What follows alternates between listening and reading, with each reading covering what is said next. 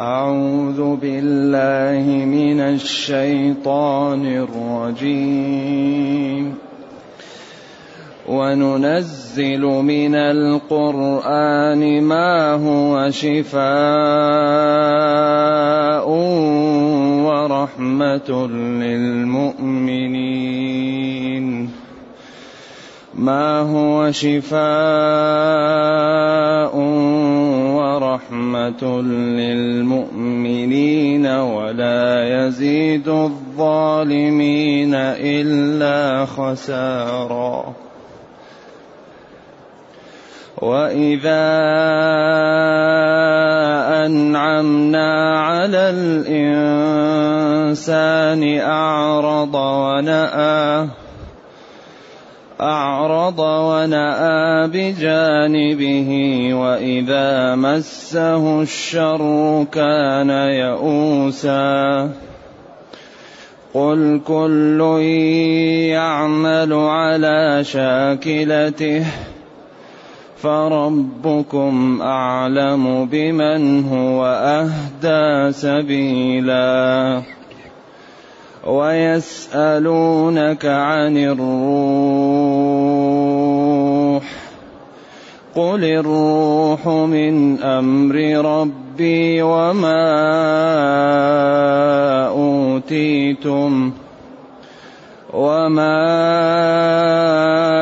أوتيتم من العلم إلا قليلاً ولئن شئنا لنذهبن بالذي اوحينا اليك لنذهبن بالذي أوحينا إليك ثم لا تجد لك به علينا وكيلا إلا رحمة من ربك إن فضله كان عليك كبيرا.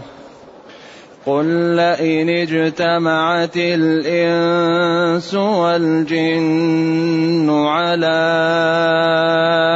أن يأتوا بمثل هذا القرآن. على أن يأتوا بمثل هذا القرآن. لا يأتون بمثله لا يأتون بمثله ولو كان بعضهم لبعض ظهيرا. ولقد صرفنا للناس في هذا القرآن من كل مثل فأبى أكثر الناس إلا كفورا. الحمد لله الذي أنزل إلينا أشمل كتاب.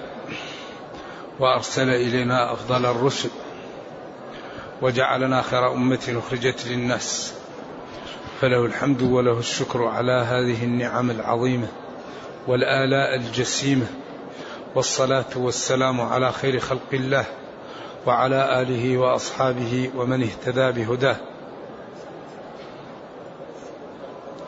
اما بعد فإن الله تعالى يقول وننزل من القرآن ما هو شفاء ورحمة للمؤمنين ولا يزيد الظالمين إلا خسارة. ننزل الله من للبيان أو أو للتبعيض وليس مقصود أن بعض القرآن شفاء وبعض من القرآن يعني من بعضه الذي يقرأه من يريد أن يستشفي به. أما القرآن فهو الشفاء لكن ما يقرأه للاستشفاء يشفيه. قال وما يدريك أنها رقية. وننزل أي النون لله تعالى للجماعة والمعظم نفسه. والنزول من أعلى إلى إلى أسفل. والقرآن نازل من عند الله. والله تعالى مستو على عرشه. بائن من خلقه له صفة العلو المطلق. والقرآن فعلان إما بمعنى مفعول أو بمعنى فاعل القرآن. وزيادة الألف والنون تدل على الامتلاء أنه يقرأ كثير ويفهم كثير. فهو فعلان أي بمعنى قارئ أي جامع لثمرات الكتب المتقدمة. كما قال تبيانا لكل شيء وأوحي إلي هذا القرآن لأنذركم به ومن بلغ ما فرطنا في الكتاب من شيء. أو فعلان بمعنى مفعول أي مقروء ومبرز ومبين. كما قال تعالى لنبيه لتبين للناس ما نزل إليهم ألا إني أوتيت القرآن ومثله معه. أي وينزل الله جل وعلا من القرآن من هذا الكتاب الذي جعله بهذه الصفة ما هو شفاء ما يكون به شفاء القلوب من النفاق ومن الشبه ومن الشكوك وما به شفاء الأبدان من المرض والسقم فهو شفاء لكل شيء.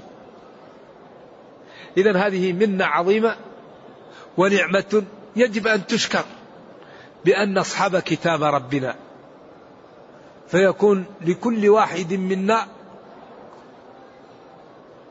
وقت مع الكتاب.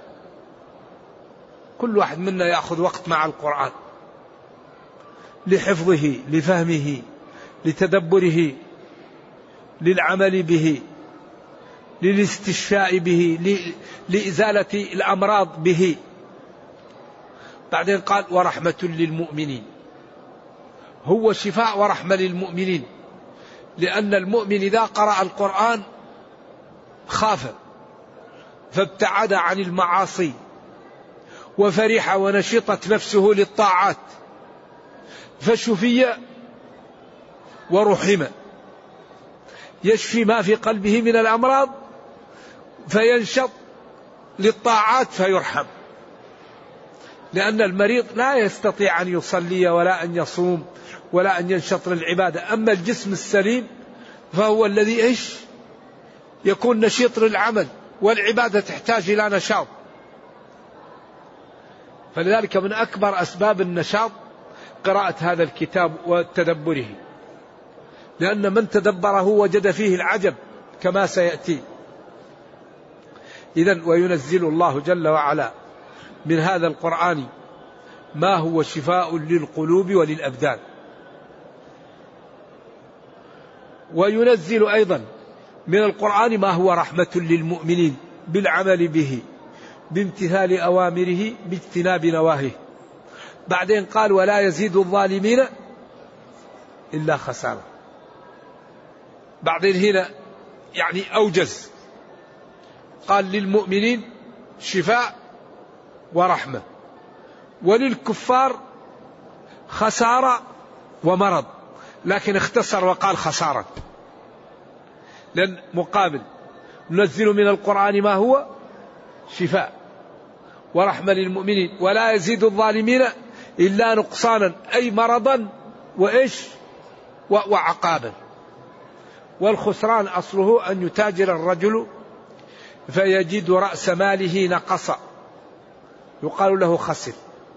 ولذلك الخسارة الحقيقية أن يموت الإنسان ويفقد منزله في الجنة. هذه أكبر خسارة. الذي ينتقل من الدنيا ولا يجد الجنة ولا يجد أحبابه ولا يجد أصدقاءه الطيبين. هذه هي الخسارة الكبيرة. قل إن الخاسرين الذين خسروا أنفسهم وأهليهم يوم القيامة ألا ذلك هو الخسران المبين. لهم من فوقهم ظلل من النار ومن تحتهم ظلل. ذلك يخوف الله به عباده يا عبادي فاتقوا. والذين اجتنبوا الطاغوت الشيطان الأصنام الهواء المعبودات كلها اجتنبوها أن يعبدوها كراهية أو مخافة أن يعبدوها وأنابوا إلى الله لهم إيش؟ البشرى. لهم الكلمة التي قيلت لهم تتغير بشرتهم من شدة الفرح. البشرى الكلمة الذي إذا قيلت للإنسان تطلقت أسارير وجهه من شدة الفرح يقال لها البشرى. والذين اجتنبوا الطاغوت أن يعبدوها وأنابوا إلى الله لهم البشرى. ثم قال فبشر عبادي. عبادي لا عباد الشيطان لا عباد الدرهم لا عباد الدينار عبادي. ما ما صفتهم؟ الذين يستمعون. بعض الناس ما هو مستعد ليسمع أي درس. ما هو مستعد ليسمع محاضرة. ما هو مستعد ليسمع نصيحة. طيب الذي لا يستعد ليسمع من أين تأتيه الهداية؟ ونبينا صلى الله عليه وسلم قال لا نبي بعدي والوحي انقطع. الذي لا يستعد أن يسمع الدروس الحلال والحرام ويسمع المواعظ من أين تأتيه الهداية؟ فبشر عبادي الذين يستمعون أول شيء الاستماع. بعدين اتباع أحسن ما يسمع. أولئك الذين هداهم الله وأولئك هم أولو الألباب. يفهم أن الذي لا يسمع لم يهده الله ولا عقل له. الذي لا يسمع للدروس ولا يسمع للمواعظ ولا يعطي وقت هذا لا عقل له. إذا يقول جل وعلا وإذا أنعمنا إذا ظرف لما يستقبل من الزمان أنعمنا أي الله. وإذا أنعم الله على الإنسان سواء كان جميع الخلق أو الكافر. ويدخل فيه دخول أول الكافر. أعرض. بدل من أن يشكر ويطيع ويخاف يتكبر ويعرض. هكذا. يعطيك بعرضه. هذا العرض. أعرض. ونأى ابتعد بجانبه.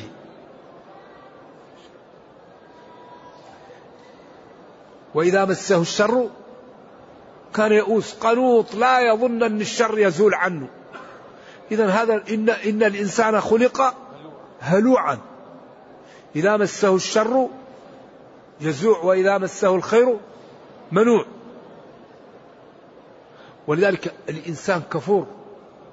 إن الإنسان ليطغى أن رآه استغنى. قال إنما أوتيته على علم. قارون إنما أوتيته على علم. فين العلم؟ أوتيته عن جهل أوتيته للفتنة. لذلك قال ونبلوكم بالشر والخير فتنة. لا يظن الشخص أنه إذا أعطي له المال اختيار أو إذا أعطي له الفقر إهانة لا. هذه ابتلاءات. ونبلوكم بالشر والخير فتنة لتبلون ولنبلونكم. ليبلونكم الله بشيء من الصيد تناله أيديكم ورماحكم فالدنيا ابتلاءات. لكن هذا الإخبار وهذا البيان ليتجنب العاقل موارد العطب. ليتجنب الموارد التي تسبب له الهلكة ويسلك الموارد التي تسبب له النجاة وتسبب له الفوز. إذا أنعمنا النعمة ضد النقمة. فالصحة نعمة كثرة المال نعمة قوة البدن نعمة المنزلة نعمة. إذا أنعمنا على الإنسان الكافر أو جميع الناس أعرض تكبر وابتعد عن طاعة الله ونأى بجانبه عن امتثال أوامر الله وعن اجتناب نواهيه. وكان هذا المال وهذه النعمة سبب في طغيانه. وإذا مسه الشر المرض أو الفقر أو مصيبة أو حاجة كان يئوسا. كثير التهالك و و وكثير القنوط من رحمة الله. وكل من الأمرين جريمة و يعني معصية كبيرة. القنوط معصية وكفر النعم معصية. فلذلك العبد لا يقنط من رحمة الله ويسأل الله العافية وإذا جاءه أمر يؤمل الخير ويؤمل الأجر ويؤمل الفرج. وإذا جاءته نعمة يخاف من الله ويشكره ولا تكون هذه النعمة استدراجا له وسببا في وقعه في الهلكة. فالمسلم يعني يخاف من النعم ويؤمل في النقم. لأن هذه النعم قد تكون لتوبقه.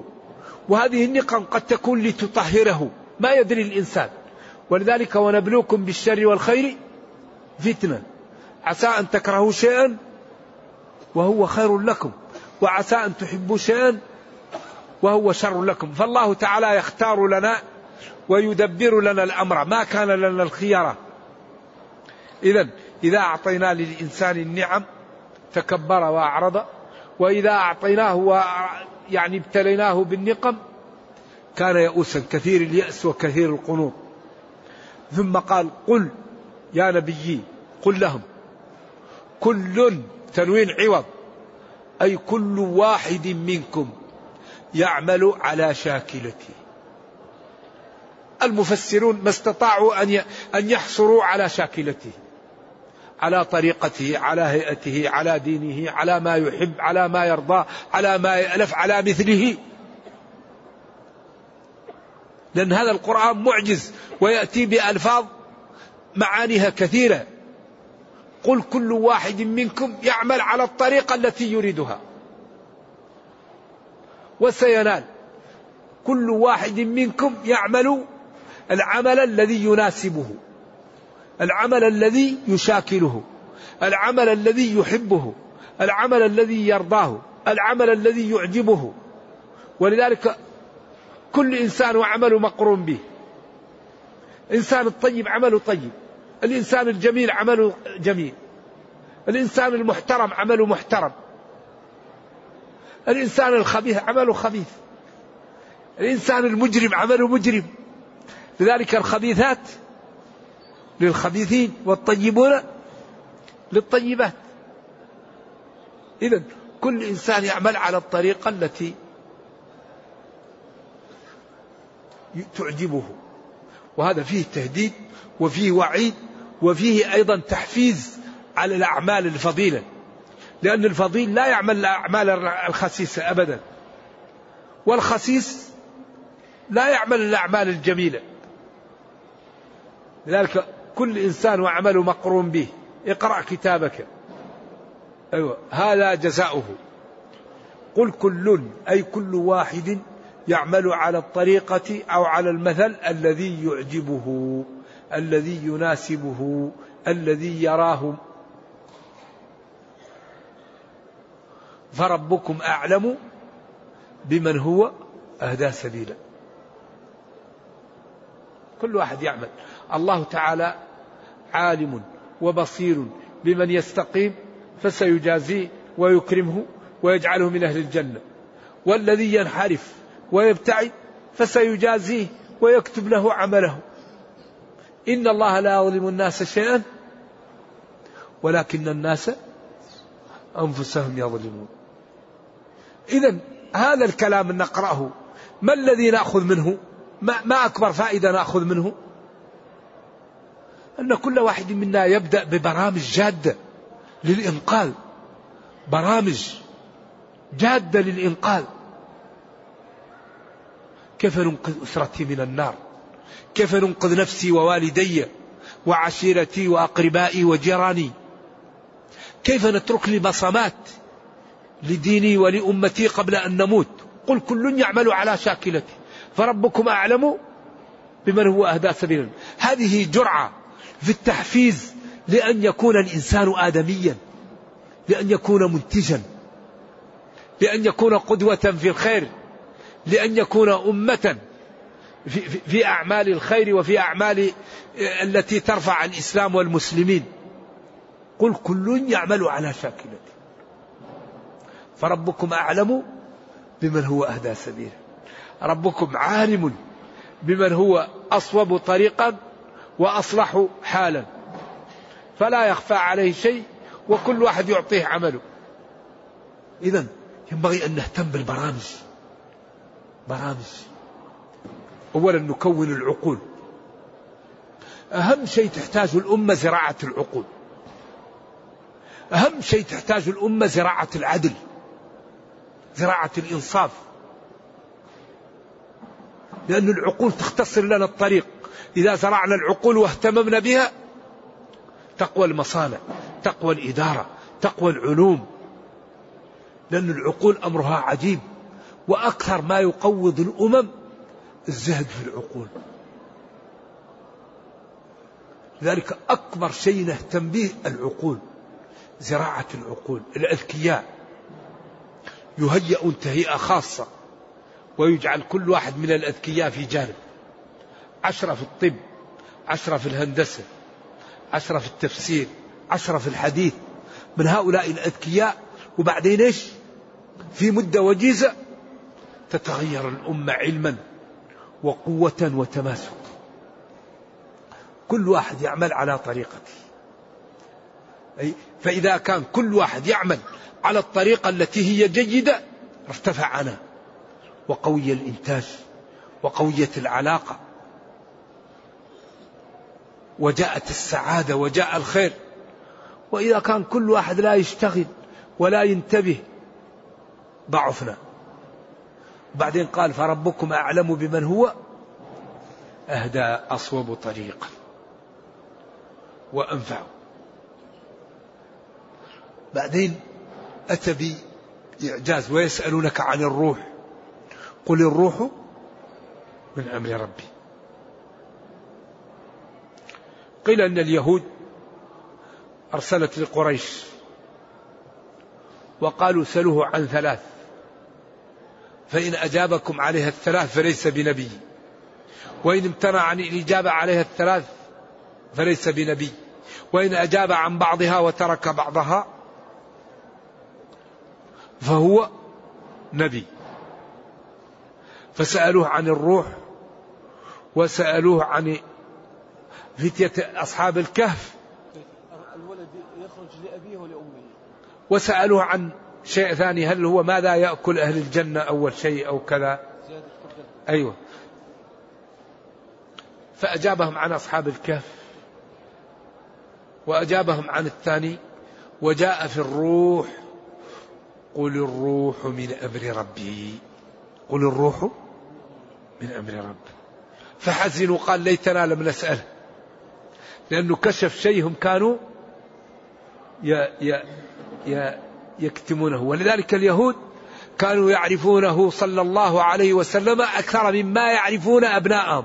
كما قال تعالى يعرفونه كما يعرفون أبناءهم. عبد الله بن السلام قال والله لمعرفتي به أكثر من معرفتي بولدي.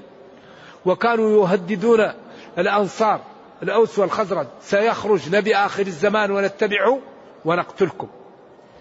فلما جاء النبي صلى الله عليه وسلم قالت الأنصار هذا الذي تهديكم به يهود تعالوا نتبعه. ولما جاء وصار من العرب شرقوا به. وكانوا من قبل يستفتحون على الذين كفروا فلما جاءهم ما عرفوا كفروا به. إذا قيل الروح جبريل وقيل الروح القرآن وكذلك أوحينا إليك روحا من أمرنا.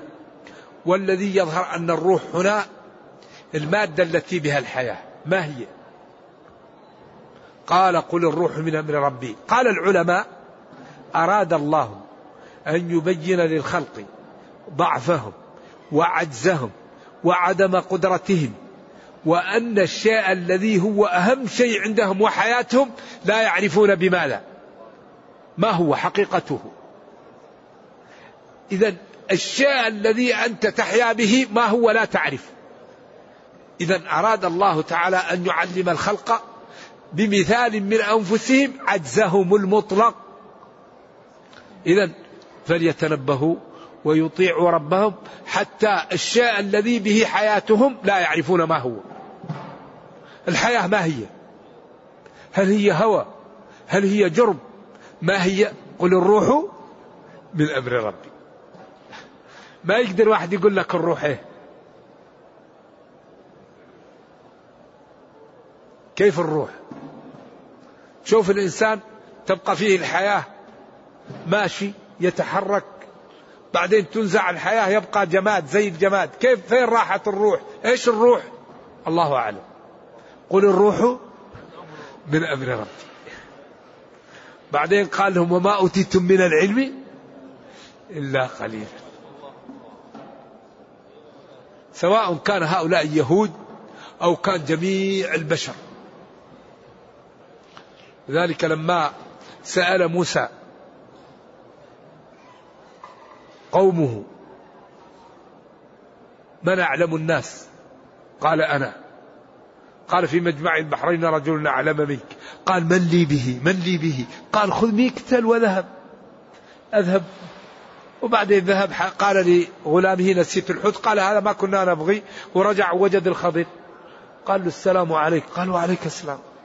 قال أنا أريد أن أتعلم منك. قال من أنت؟ قال أنا موسى. قال موسى بني إسرائيل؟ قال نعم. قال أنا على علم علمنيه الله وأنت على علم علمك الله ولا يمكن أن تستطيع أن تصبر. قال سأصبر. بعدين شوي جاءت السفينة وحملتهم من غير نول فأخذ الخضر لوح من ألواح السفينة ونزعه. قال له أخرقتها لتغرق أهلها؟ قال له ألم أقل إنك قال له سامحني وبعدين ما أعود. شوي وجد غلام قتله قال له منكر. نفس بغير نفس هذا ما عليه صبر. قال له ألم أقل لك؟ جاءوا لناس وما استضافوهم قالوا جدار قال له هذا فراق بيني وبينك. بعدين قال وما فعلته؟ عن أمري. فالخضير نبي وإن أباها من أباها. فالخضر نبي لأن قتل النفس لا يجوز بالإلهام. الإلهام لا تعمل منه الأحكام. وما فعلت عنه إذا قال وما أوتيتم من العلم. فجاء في السفينة عصفور ونقر منها. قال له ما نقص علمي وعلمك مما عند الله إلا كما ينقص. هذا إيش؟ العصفور من البحر. وما أوتيتم من العلم. إلا قليلا. إذا ينبغي لنا أن نهتم بالعلم لأن أشرف ما يتصف به المسلم العلم. والإنسان إما أن يطول عمره فأحسن له أن يتعلم وإما أن يقصر عمره فالأحسن له أن يتعلم. فأهم شيء نصرف فيه أعمارنا هو العلم. العلم يحفظك. المال تحفظه. العلم يحميك. المال أنت تحميه. العلم يعزك. المال يذلك. العلم يرفعك. المال يوضعك. لأن عنده المال ولا, ولا يصرفه في مصارفه أو يصرفه في الحرام يسبب لصاحبه المشاكل. فما رأيت شيئا في هذه الدنيا أنفع للمسلم من علم مزموم بالورع. العزة في الدنيا أن يتعلم المسلم ويعمل بعلمه. فإن تعلم وعلم وعمل بعلمه فما أراده أعطاه له الله. نرجو الله جل وعلا أن يرزقنا العلم والعمل به وأن يرينا الحق حقا ويرزقنا اتباعه وأن يرينا الباطل باطلا ويرزقنا اجتنابه. وأن لا يجعل الأمر ملتبسا علينا فنضل. اللهم ربنا أتنا في الدنيا حسنة وفي الآخرة حسنة وقنا عذاب النار.